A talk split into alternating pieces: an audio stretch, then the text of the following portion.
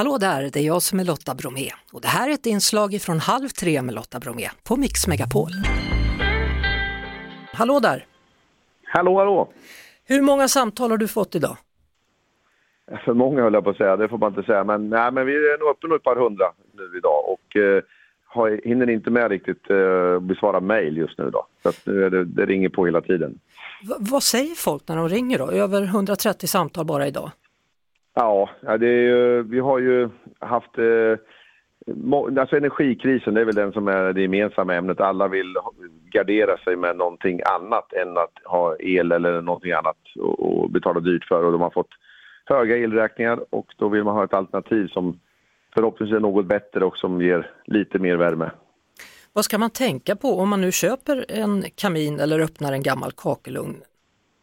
Ja, och så om, vi, om vi tänker på att köpa någon då, då, då brukar de flesta moderna eldstäder, de är ju effektivare än de gamla eldstäderna rent generellt kan man nog säga så. Och sen kan man då tänka att man, ju tyngre man köper desto bättre energi lagrar den. Så det är väl det man ska tänka på om man ska skaffa någonting nytt.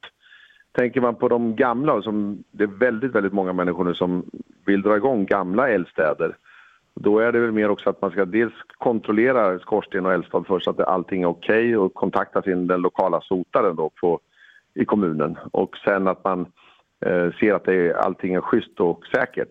Sen när man tänker på själva eldningen, då, det är väl där vi är mest oroliga för att många av de här som ska börja elda nu är inte vana eldare och veden är redan slutsåld hos alla som säljer ved.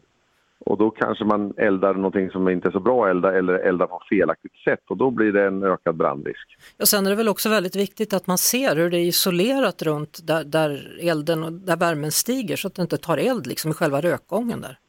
Ja absolut och sen eh, om, om man nu får eld i en, en skorsten då vill man ju gärna att det här, vi får över tusen grader och då vill vi att den temperaturen stannar kvar i skorstenen så länge som möjligt. Så vi inte får en villabrand istället eller något liknande. Och det gör ju också att man, man ska ju gardera sig ordentligt och följa de här restriktionerna. Att ha brandvarnare också som finns i, i varje våningsplan i, i, byggnaden och kanske en brandsläckare också. Det är inte mitt att tänka på. Mm. Kan, eh, kan man sota själv? Kan jag klättra upp och göra lite?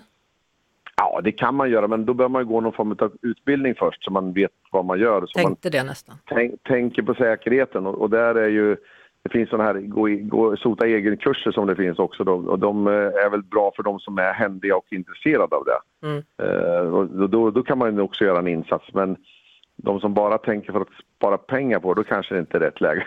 Nej. Utan då måste man, man måste brinna lite för det. Brinna lite för det var ordet från en sotare. ja, det stämmer. Nej, men hur ofta ska man... Ju... Ja, säg du. Ja, nej men vi som säger, vi, vi är viktigt att man lägger in de här. För det vi har lite oroskänsla för tror jag i branschen generellt och det, jag var träffa internationellt sotare i andra länder, de, de reagerar på samma sätt. att man, nu vill alla möjliga börja elda i allt och det innebär att de här som då eh, har legat som haft långa sotningsfrister med kanske flera år mellan sotningarna, de har nu börjat elda mycket mer frekvent och då eldar man mycket mer. Men man glömmer att tala om för sotarna att du, nu kommer jag elda mycket mera. Och då får man problem. Och sen kanske man eldar mycket längre tid. För vi pratar om att man ska elda 2,5 till 3 kilo ved per timme. Mm. Eh, det är max och sen ska man inte elda kanske mer än fyra timmar maximalt och låta den eldstaden vila fyra timmar så man får ett uppehåll där. Ja. Hur ofta ska man sota då avslutningsvis?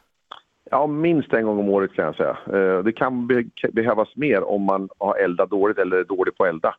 Har dålig kunskap egentligen. Då vet vi mer om detta. Tack så mycket Hasse Olsson, sotmästare i Örebro kommun. Tack så mycket själv. Då kan du eh, lägga på och svara igen då, för de ringer väl så fort vi har lagt på här? Förmodligen, det ringer hela tiden. Jag förstår det. Hej så länge! Ja. Vi hörs såklart på Mix Megapol varje eftermiddag vid halv tre. Ett poddtips från Podplay. I podden Något Kaiko garanterar östgötarna Brutti och jag, Davva, dig en stor dos skratt.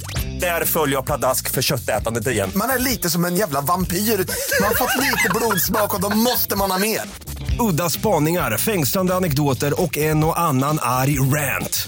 Jag måste ha mitt kaffe på morgonen för annars är jag ingen trevlig människa. Då är du ingen trevlig människa, punkt. Något kajko, hör du på podplay. Därför är gardinerna.